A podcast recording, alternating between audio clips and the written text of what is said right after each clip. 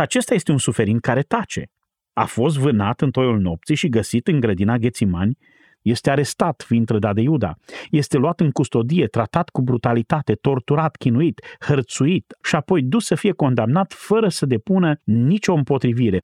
A tăcut înaintea marelui preot, înaintea soborului. A tăcut înaintea lui Pilat. A tăcut înaintea lui Irod. Nu a spus niciodată niciun cuvânt în apărarea lui și pentru nevinovăția lui. Și Isaia spune că a fost ca un miel. A fost dus la tăiere și ca o oaie mută înaintea celui ce o tunde, așa nu a deschis gura. Când a murit Isus, la finalul celor trei ani ai lucrării sale, nu a fost un lucru bun care s-a sfârșit rău, așa cum au încercat să prezinte unii. Pentru motivul acesta a venit în principal. Erau suficiente lucruri pe care să le spună celor ce îl acuzau, dar nu le-a spus. Era tăcerea supunerii față de voia Tatălui. Mesia este jertfit de Dumnezeu pentru noi. El este robul lui Jehova și lucrarea lui cerea ca el să moară, să fie pedepsit pentru binele nostru, să fie lovit pentru vindecarea noastră, să fie zdrobit pentru fără de legile noastre, să fie străpuns pentru nelegiuirile noastre. Robul care suferă, în tăcere, supus, jerfit, batjocorit, al lui Jehova, a luat asupra lui pedeapsa lui Dumnezeu pentru datoria enormă morală a celor aleși din toată istoria omenirii și a plătit prețul de răscumpărare cu viața sa. Bun găsit, dragi prieteni! Sunt Daniel Scurt și vă invit să ascultați programul Har prin Cuvânt. Aveți ocazia să auziți în limba română predicele lui John MacArthur. Dacă doriți să ne contactați, luați legătura cu organizația noastră la adresa de e-mail harprincuvânt.gmail.com Această serie de 10 episoade, numită Evanghelia după Dumnezeu, vă oferă ocazia să parcurgeți capitolul 53 al cărții profetului Isaia. Harul și mântuirea reprezintă tema celei de-a doua secțiuni a acestei scrieri, care cuprinde acest capitol. Crezi că ai nevoie de un mântuitor care să ia locul tău și să moară sub judecata lui Dumnezeu pentru păcatele tale? În capitolul 53 este scris – robul meu cel neprihănit va pune pe mulți oameni într-o stare după voia lui Dumnezeu și va lua asupra lui povara nelegiuirilor lor. Echipa Har prin Cuvânt vă invită să ascultați toate cele 10 mesaje care alcătuiesc seria Evanghelia după Dumnezeu.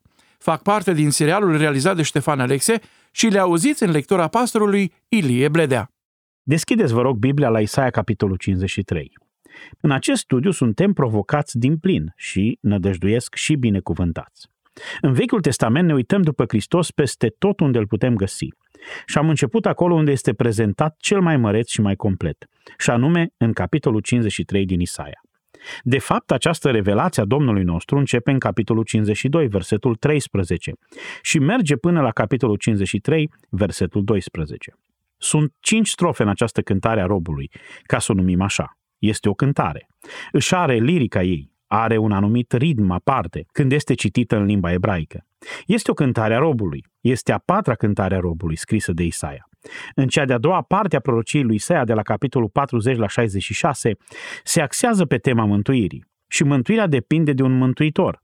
Așadar, Isaia ne introduce în această secțiune a mântuitorului. Sunt și alte locuri în profeția lui unde se referă la mântuitor. În capitolul 7 face referire la nașterea din fecioara Mântuitorului. În capitolul 9 îl identifică pe Mântuitorul în mai multe feluri minunate, Dumnezeu tare, Prințul Păcii, Părintele Veșniciei, Fiul care ne-a fost dat, domnia va fi pe umărul lui. Așadar spune multe despre Mesia – dar în special în partea a doua acestei profeții mărețe sunt patru cântări ale robului. Una în capitolul 42, una în capitolul 49, una în capitolul 50 și în cele din urmă această raportare epică la Mesia din capitolul 53. Și în fiecare din aceste patru capitole, Isaia ne spune câteva lucruri despre Mesia. Vă rog să rețineți că acestea sunt scrise cu 700 de ani înainte de venirea lui Mesia, cu 700 de ani înainte de Isus. Isaia face această profeție. Nu sunt profeții vagi cu privire la el, sunt foarte specifice, în special în capitolul 53. În capitolul 42, Mesia este prezentat ca robul lui Jehova, robul Domnului sau servul Domnului. Cuvântul ebraic care înseamnă rob este cuvântul ebed. Acest rob, acest Mesia, acesta care trebuie să vină, conform capitolului 42, va fi ales de Domnul. Va fi împuternicit de Duhul Sfânt. Va aduce dreptatea sau neprihănirea în lume. Va aduce mântuirea în lume. Va elibera pe robii orbiți din temnițele întunecoase ale păcatului. În acest fel este descris în capitolul 42. În capitolul 49 învățăm puțin mai mult. Va fi o ființă omenească, va fi un om. Sunt chiar referiri cu privire la el că se va naște din fecioară. El va salva iarăși pe Israel și va aduce mântuire pentru popoarele lumii. Și în cele din urmă va fi glorificat. Capitolul 50 ne spune puțin mai mult. Va fi umilit. Capitolul 50 introduce această componentă. Va suferi umilirea prin care va învăța ascultarea și în cele din urmă va fi reabilitat. Însă când ajungem la capitolul 50, detaliile sunt mai complete și mai uimitoare decât în profețiile anterioare. Când ajungem la capitolul 52, versetul 13, până la 53 cu 12, ne ațintim privirile asupra lui Mesia care trebuie să vină într-un mod cunoscut doar de Dumnezeu, cu 700 de ani înainte ca să se întâmple. Aici vedem nu doar că avem un Mesia ales împuternicit de Duhul care aduce dreptate și mântuire lumii, un om născut din fecioară, un om care învață ascultarea prin umilință, prin suferință, așa cum ne este prezentat în capitolul 50, dar avem și un Mesia care moare ca o jertfă pentru păcat. Acesta este lucrul unic pe care îl găsim în capitolul 53. Aici, în acest capitol, cu 700 de ani înainte de venirea lui Mesia, li se spune evreilor că el va fi mielul de jertfa lui Dumnezeu. Această afirmație notabilă se găsește în versetul 7. Când a fost chinuit și a suprit, n-a deschis gura deloc, ca un miel pe care îl duci la măcelărie și ca o oaie mută înaintea celor ciotund, n-a deschis gura. El este un miel care este dus la măcelărie. Aici, în termeni clari, nu este niciun termen vag, nu este un simbol, ci o afirmație directă în care ni se spune că Mesia va fi tăiat ca un miel și în această tăiere va fi tăcut, la fel cum un miel este tăcut. Imaginea este fără tăgadă pentru evreii care aud sau citesc această prorocie. În vremurile antice ei trăiau într-o societate agrară alcătuită din culturi de grâu în locurile de șes și viticole în zona de deal. Ei erau foarte familiarizați cu creșterea animalelor și în special a oilor. Oile erau o parte foarte familiară a vieții lor. Erau crescute pentru lână și pentru hrană. Acest lucru fiind vital. Ele nu erau doar tunse, ci erau și partea hranei lor. Erau crescute pentru lână și tăiate. Acest lucru era o parte obișnuită a vieții în vremurile antice, în țara lui Israel. Ei tăiau oile ca să le mănânce. Le tundeau pentru îmbrăcăminte. Aici este introdus Mesia al lor, ca un miel care este dus la măcelărie. Mielul este o analogie. Ne spune aici în versetul 7 că Mesia va fi asuprit, rănit, redus la tăcere și omorât. Și va tăcea și nu va deschide gura când va fi tăiat. La fel cum tace o oaie când este tăiată și cum nu deschide gura când este tunsă. De două ori în versetul 7 citim că nu și-a deschis gura. Acum doresc să vă amintiți că deși acest capitol se referă la moartea lui Hristos, de asemenea privește înapoi de la convertirea lui Israel din finalul istoriei omenirii. Și de aceea verbele sunt la timpul trecut. A fost oprimat, a fost rănit, nu și-a deschis gura. Este o perspectivă din trecut, pentru că tot ce se spune aici despre moartea lui Hristos nu se spune privind înainte din perspectiva lui Israel, ci privind înapoi din viitor, când va fi convertirea lui Israel, când se vor uita la cel pe care l-au străpuns, așa cum ne spune Zaharia 12, și îl vor plânge cum plânge cineva pe singurul lui fiu. Este o perspectivă a națiunii lui Israel răscumpărate din viitor, care se va întâmpla în istoria omenirii când se vor uita înapoi și vor realiza că a fost oprimat și rănit, că a fost dus ca un miel la măcelărie. Nu a deschis gura și a făcut totul pentru păcatele lor, așa cum ne spune versetul 8. Așadar, aveți cea mai extraordinară perspectivă asupra acestui capitol. Este doar în al doilea rând o prorocie despre cruce. În principal este o prorocie despre convertirea viitoare a lui Israel.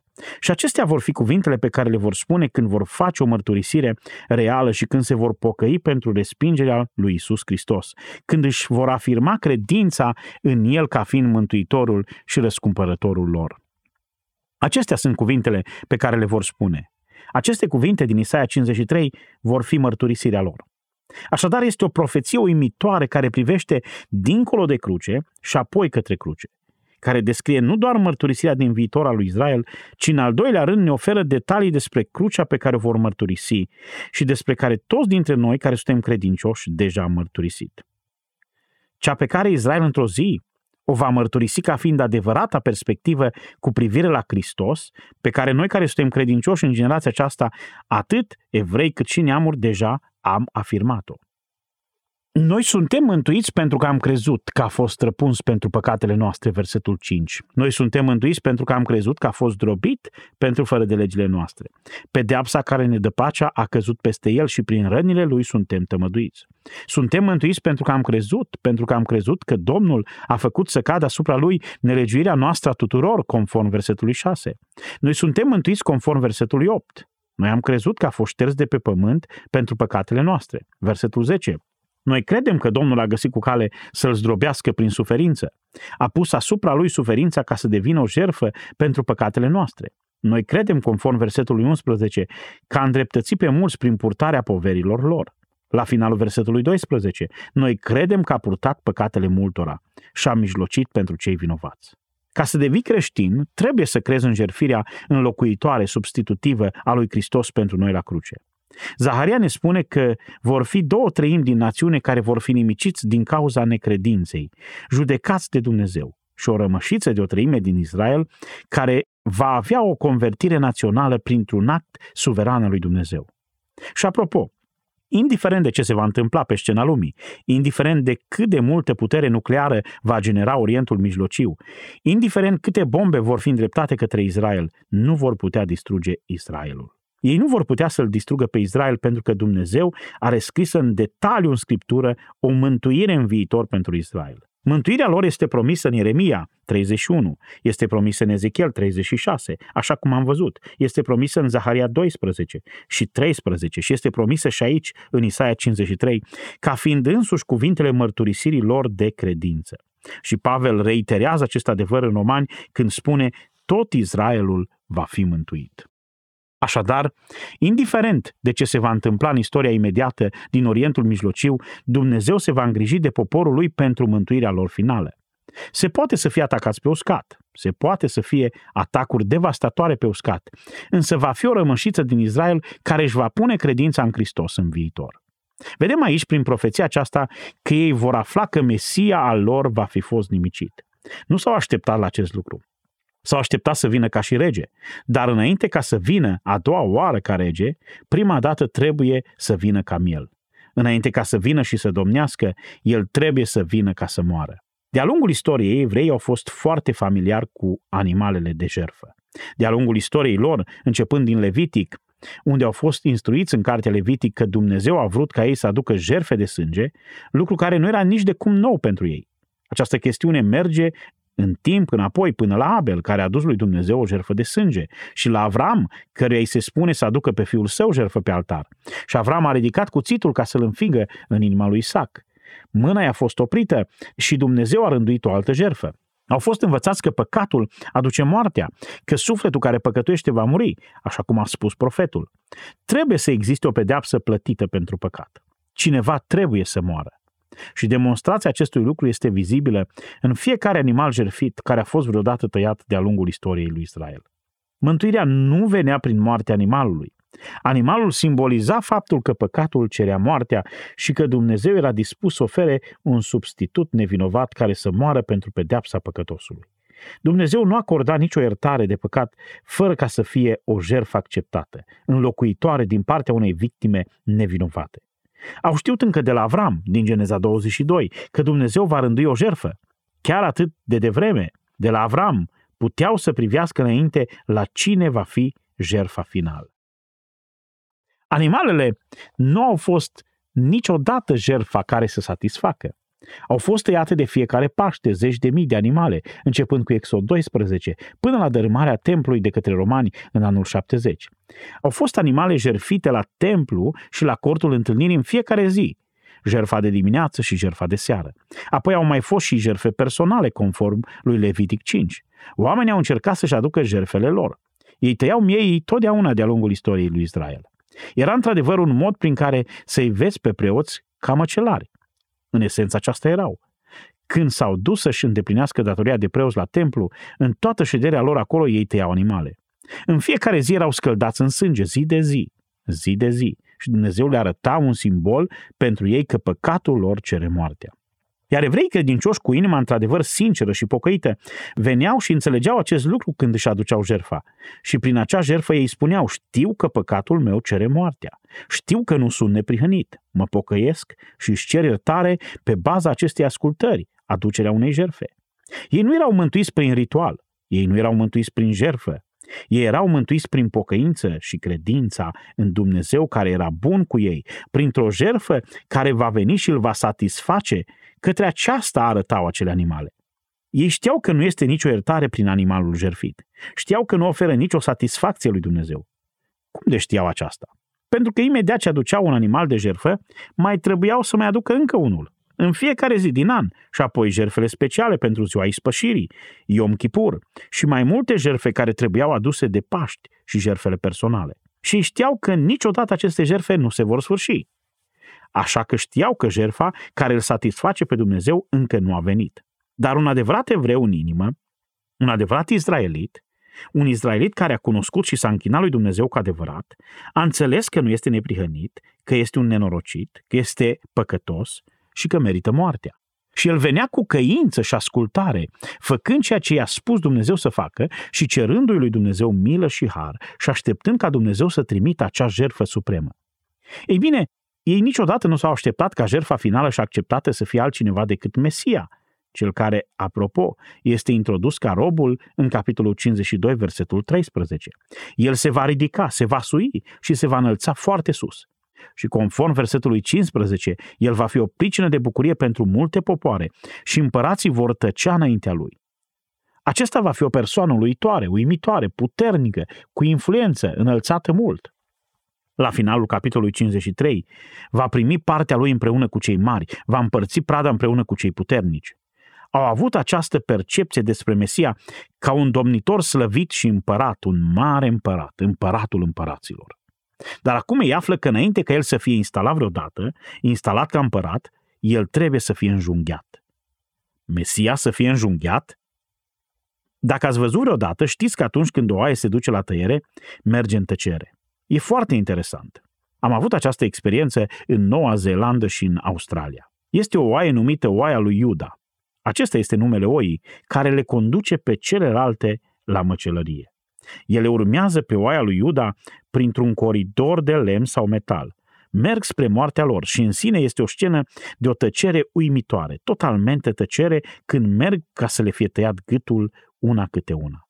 Sunt în tăcere la măcelărie ca atunci când sunt tunse. Și am stat ore și am privit momentul când erau tunse și tăcerea acelor oi. Imaginea de aici este a lui Mesia, care a fost tăiat și a fost tăcut cum tace o oaie. Aceasta este imaginea. Realitatea este că Mesia va fi dus la tăiere. Analogia este aceasta. La fel cum o oaie este tăcută, așa va fi și el în acel moment de tăiere. Niciun sacrificiu înaintea morții lui Mesia nu l-a satisfăcut pe Dumnezeu. Însă când Isus a fost înjunghiat, perdeaua din templu a fost ruptă de sus până jos și toate jerfele au fost anulate. Și Dumnezeu a nimicit templul folosindu-i pe romani mai apoi. Întregul sistem s-a încheiat pentru că jerfa pe care Dumnezeu a rânduit-o a fost oferită. Așadar citim în versetul 7 că el a fost tăcut, n-a deschis gura. Putem să numim acest mesaj ca robul sacrificat sau robul tăcut. Sau robul tăcut și sacrificat. Ultimul profet din Vechiul Testament Ioan Botezătorul, un om excepțional, a fost un profet izolat. Nu mai era niciun alt profet decât el și el a venit la distanță de 400 de ani după ultimul. Era în afara sezonului, nu era ceva normal. Nici nu ar fi trebuit să trăiască pentru că mama și tatălui erau sterpi, preotul Zaharia și Elisabeta. Erau bătrâni, au trecut dincolo de vârsta când puteau să aibă un copil. Și Dumnezeu le-a îngăduit în mod miraculos să aibă un fiu pe nume Ioan care este numit botezat. Însă poate că cel mai bine ar fi să fie identificat ca Ioan Botezătorul, pentru că de acolo îi se trage numele. Încă de când era în pântecele mamei lui, a fost umplut cu Duhul Sfânt. Așadar, Dumnezeu a avut ceva foarte special pentru el și în cele din urmă a și devenit, așa cum bine știți, premergătorul lui Mesia. Isus a spus că el este cel mai mare om născut din femeie până în vremea lui. Nu pentru că era mai inteligent ca ceilalți, nu pentru că era mai nobil ca ceilalți, sau moral, sau spiritual, sau mai neprihănit, ci pentru că a avut cea mai mare sarcină pe care a putut vreodată să o aibă vreun om. Măreția lui a fost în legătură cu datoria sa privilegiată și anume să arate către Mesia. Despre el scrie Isaia în capitolul 40, versetele 3 la 5. Un glas strigă. Pregătiți în pustie calea Domnului, neteziți în locurile uscate un drum pentru Dumnezeul nostru. Despre el a scris și Maleahi, atât în capitolul 3 cât și în 4, unde spune despre venirea lui Mesia și că înaintea lui va veni unul care va vesti venirea lui. El este acel străjer promis, acel antemergător promis, profetul care îl identifică pe Mesia. Și când a venit momentul dramatic și Ioan Botezătorul și Isus erau față în față într-un loc public, când Isus se pregătea să-și înceapă lucrarea la Iordan, când tot Ierusalimul și Iudeea erau de față, când au spus să mergem acolo ca să fim botezați de Ioan, pentru că Ioan spunea că a venit Mesia, pregătiți-vă inima, pregătiți-vă inima. Iar el predica împărăția și neprihănirea și le spunea oamenilor să se pregătească. Îi boteza, fapt care simboliza dorința lor de a fi curățiți și mulțimi de oameni erau acolo. Și într-o zi apare Isus. Și cum îl prezintă Ioan pe Isus? El nu spune, iată împăratul vostru. El spune, iată mielul lui Dumnezeu care ridică păcatul lumii. Și aceste cuvinte erau chiar din Isaia 53. Acest lucru l-a spus prima dată când a arătat către Hristos, Ioan 1 cu 29. În următoarea zi, ziua următoare, este din nou față în față cu Hristos și Ioan iarăși spune, iată mielul lui Dumnezeu. Ioan nu explică nimic. Era suficient să-și amintească Isaia 53 ca să înțeleagă că Mesia va veni ca un miel și ca o jerfă pentru păcat, unul care va fi tăiat și tăcut atunci când va fi junghiat. Israel își va avea împăratul slăvit și viu, dar numai după ce va muri ca un miel respins.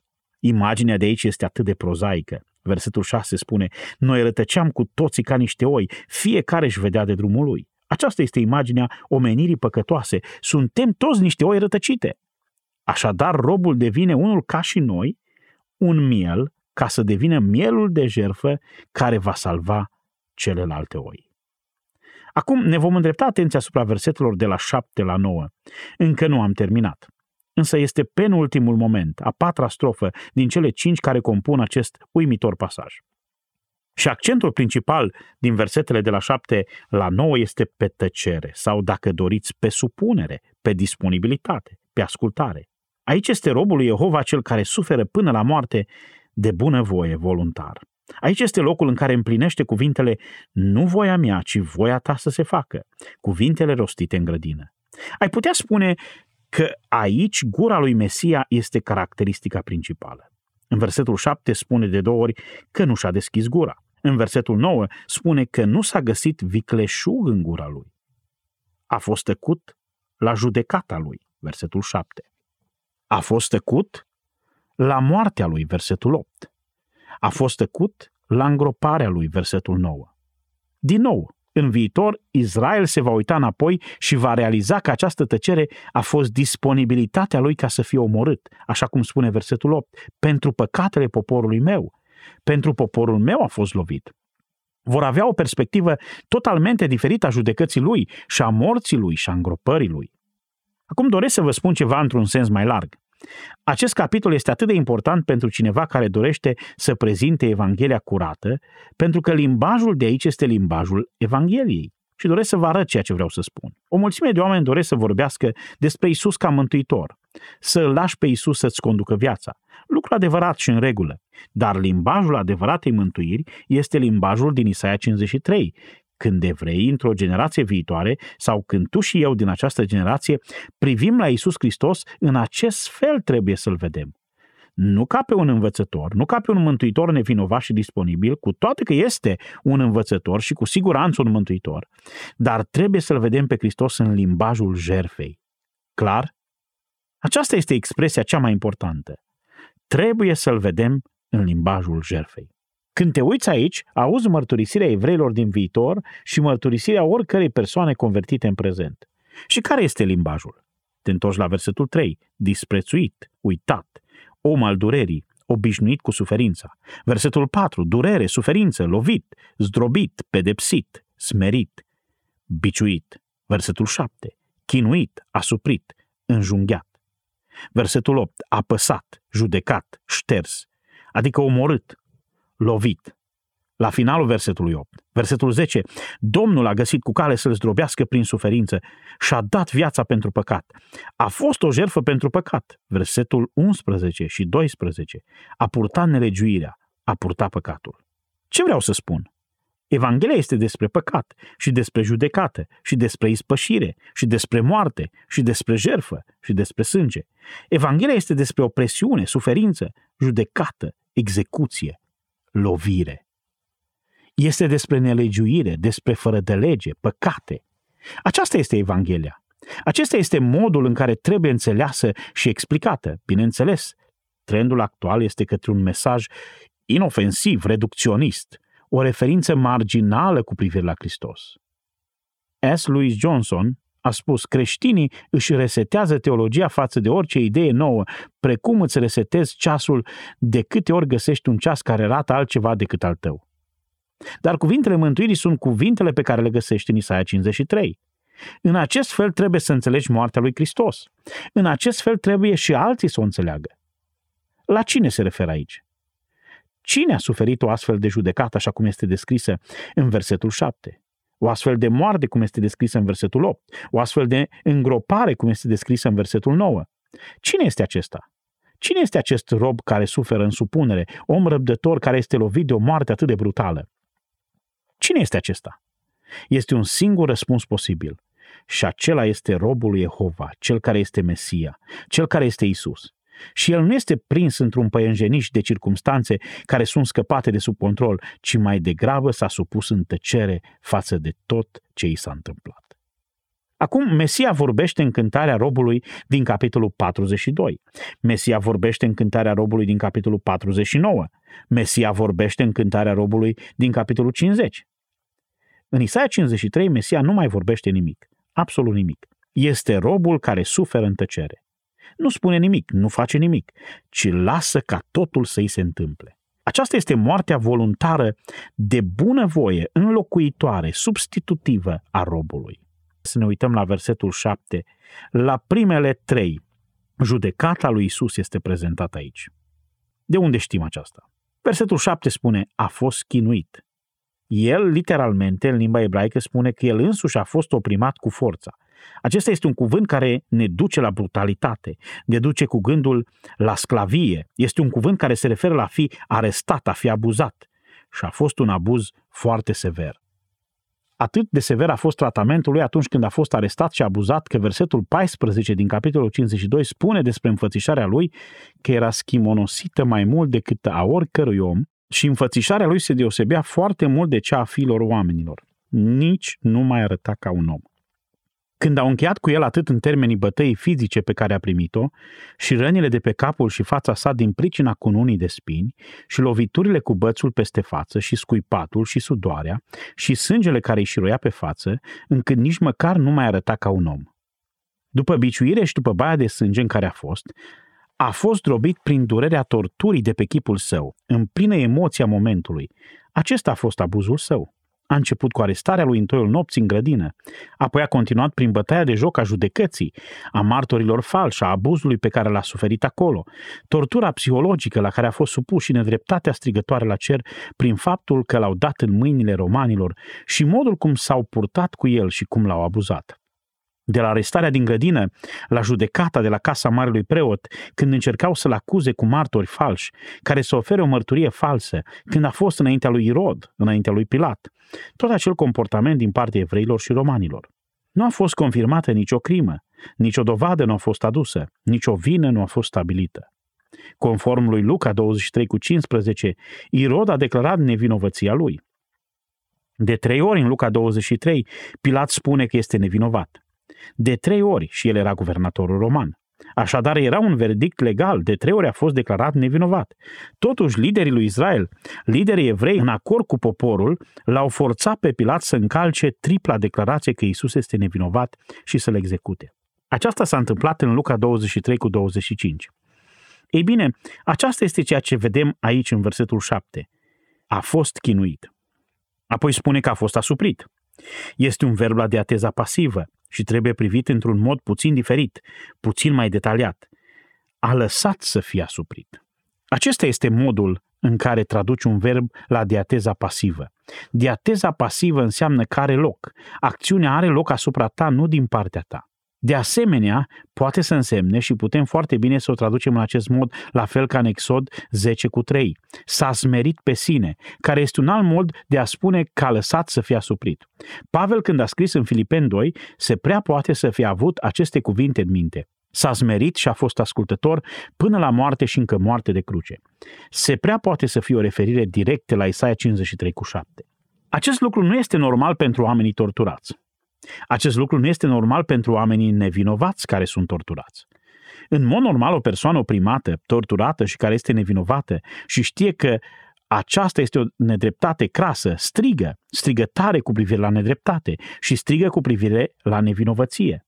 Dar nu așa a făcut robul Jehova. Nu a spus un cuvânt. Totuși nu și-a deschis gura. În ciuda faptului că tot ce îi se întâmpla era răutate, ticăloșie, nedreptate, nedreptate josnică împotriva nu doar a unui om nevinovat, ci împotriva unui om perfect, neprihănit și sfânt, nu și-a deschis gura. Păcătoșii nu suferă în tăcere. Nici noi. Există o voce a vinei. Noi suferim pentru păcatul nostru, noi strigăm la fel ca și David în Psalmul 32 și Psalmul 51, nu-i așa? Împotriva ta, numai împotriva ta am păcătuit. Spală-mă, curăță-mă, mai alb decât zăpada. Acesta este strigătul de vinovăție al păcătosului.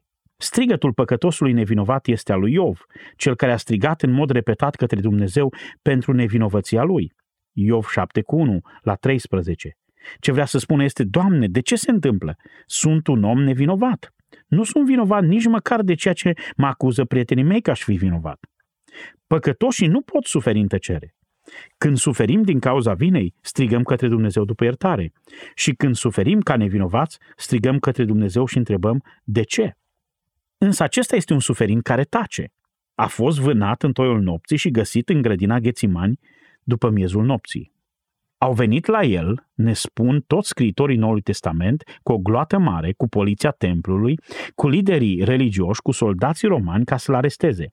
L-au vânat ca pe un animal noaptea. Este arestat, fiind trădat de Iuda. Este luat în custodie, tratat cu brutalitate, torturat, chinuit, hărțuit, abuzat în toate felurile imaginabile și inimaginabile și apoi dus să fie condamnat fără să depună nicio împotrivire, fără nicio plângere. Când a fost adus în fața marelui preot, Matei 26 ne spune că a fost tăcut. În capitolul următor, Matei 27, a fost dus la conducătorul preoților și cărturarilor bătrânilor și a tăcut. În Marcu 15 a fost dus înaintea lui Pilat și a tăcut. Și Ioan 19 relatează aceleași lucruri, a tăcut înaintea lui Pilat. În Luca 23 a fost dus înaintea regelui Idumeu, vasal Romei, cu numele de Irod. Iarăși a fost tăcut. A tăcut înaintea marelui preot, înaintea soborului. A tăcut înaintea lui Pilat. A tăcut înaintea lui Irod. Nu a spus niciodată niciun cuvânt în apărarea lui și pentru nevinovăția lui. Și Isaia spune că a fost ca un miel. A fost dus la tăiere și ca o oaie mută înaintea celui ciotunde, așa nu a deschis gura. Chestiunea de aici este disponibilitatea lui Mesia de a muri. Acesta nu a fost un plan bun care a ieșit rău. Cu 700 de ani înainte de Isus, profeția este clară că atunci când El va veni, va veni ca un miel la tăiere. Și când el apare, înainte ca să-și înceapă lucrarea, Ioan spune, iată mielul lui Dumnezeu care ridică păcatul lumii. Și aceasta înseamnă că el trebuie să fie un miel de sacrificiu, pentru că doar în moartea jertfitoare păcatul este îndepărtat. Când a murit Isus, la finalul celor trei ani ai lucrării sale, nu a fost un lucru bun care s-a sfârșit rău, așa cum au încercat să prezinte unii. Pentru motivul acesta a venit în principal. Erau suficiente lucruri pe care să le spună celor ce l acuzau. O, erau suficiente lucruri pe care să le spună marelui preot, conducătorului preoților, care alcătuiau soborul. Multe putea să le spună lui Pilat și lui Rod, dar nu le-a spus. Era tăcerea supunerii față de voia tatălui. Dar de asemenea a fost tăcerea judecății. Nu ați ascultat, așadar nu am nimic să vă mai spun. Când v-am vorbit despre viață și mântuire, când v-am vorbit despre iertare și împărăția lui Dumnezeu, nu ați vrut să ascultați. Acum nu mai am nimic să vă spun. El este absolut tăcut în judecată. Și versetul 7 se încheie repetând, nu și-a deschis gura. El nu doar că a acceptat judecata nedreapta oamenilor, ci a acceptat judecata dreapta lui Dumnezeu în numele păcătoșilor nedrepți, tocmai ca să-i facă neprihăniți. Nici o jerfă nu a fost așa de perfectă, nici un sacrificiu atât de curat. Aici este mielul fără de păcat, fără pata lui Dumnezeu, acceptabil pentru Dumnezeu, ales și rânduit de Dumnezeu care moare pentru păcătoși. Este aici, dragi prieteni, această soteriologie a Vechiului Testament ajunsă la culme. Acesta este cel mai înalt punct al Vechiului Testament. Mesia este jerfa, jerfit de Dumnezeu pentru noi. El este robul lui Jehova, el este sclavul lui Jehova și lucrarea lui cerea ca el să moară, să fie pedepsit pentru binele nostru, să fie lovit pentru vindecarea noastră, să fie zdrobit pentru fără de legile noastre, să fie străpuns pentru nelegiuirile noastre. Iar versetul 8 spune că a fost șters de pe pământul celor vii și lovit de moarte pentru păcatele poporului. Acesta este mesajul Evangheliei. Este un mesaj al judecății și al păcatului, al morții și al jerfei. Robul care suferă, în tăcere, supus, jerfit, batjocorit al lui Jehova, a luat asupra lui pedeapsa lui Dumnezeu pentru datoria enormă morală a celor aleși din toată istoria omenirii și a plătit prețul de răscumpărare cu viața sa. Acum, aceasta o întâlnim în versetul 7. Aceasta a fost judecata care ne-a dus la moartea sa din versetul 8. Însă rămâne pentru data viitoare. Îl vedem tăcut în moarte și chiar tăcut în îngropare, versetul 9. Să ne plecăm în rugăciune. Tată, nu putem să nu auzim cuvintele lui Petru, care a spus despre Hristos. El n-a făcut păcat și în gura lui nu s-a găsit vicleșug. Cuvinte chiar din versetul 9. Când era batjocorit, nu răspundea cu batjocuri și când era chinuit, nu amenința, ci se supunea dreptului judecător. El a purtat păcatele noastre în trupul său pe lemn, pentru ca noi, fiind morți față de păcate, să trăim pentru neprihănire. Prin rănile lui ați fost vindecați. Uimiți ne uităm la jertfa lui Hristos. Uimiți când știm că ne-a atribuit-o nouă, cei care suntem total nevrednici. Faptul că ne-a ales din lumea întreagă ca să fim beneficiari acestei împliniri mărețe este dincolo de înțelegerea noastră, dar susține închinarea noastră.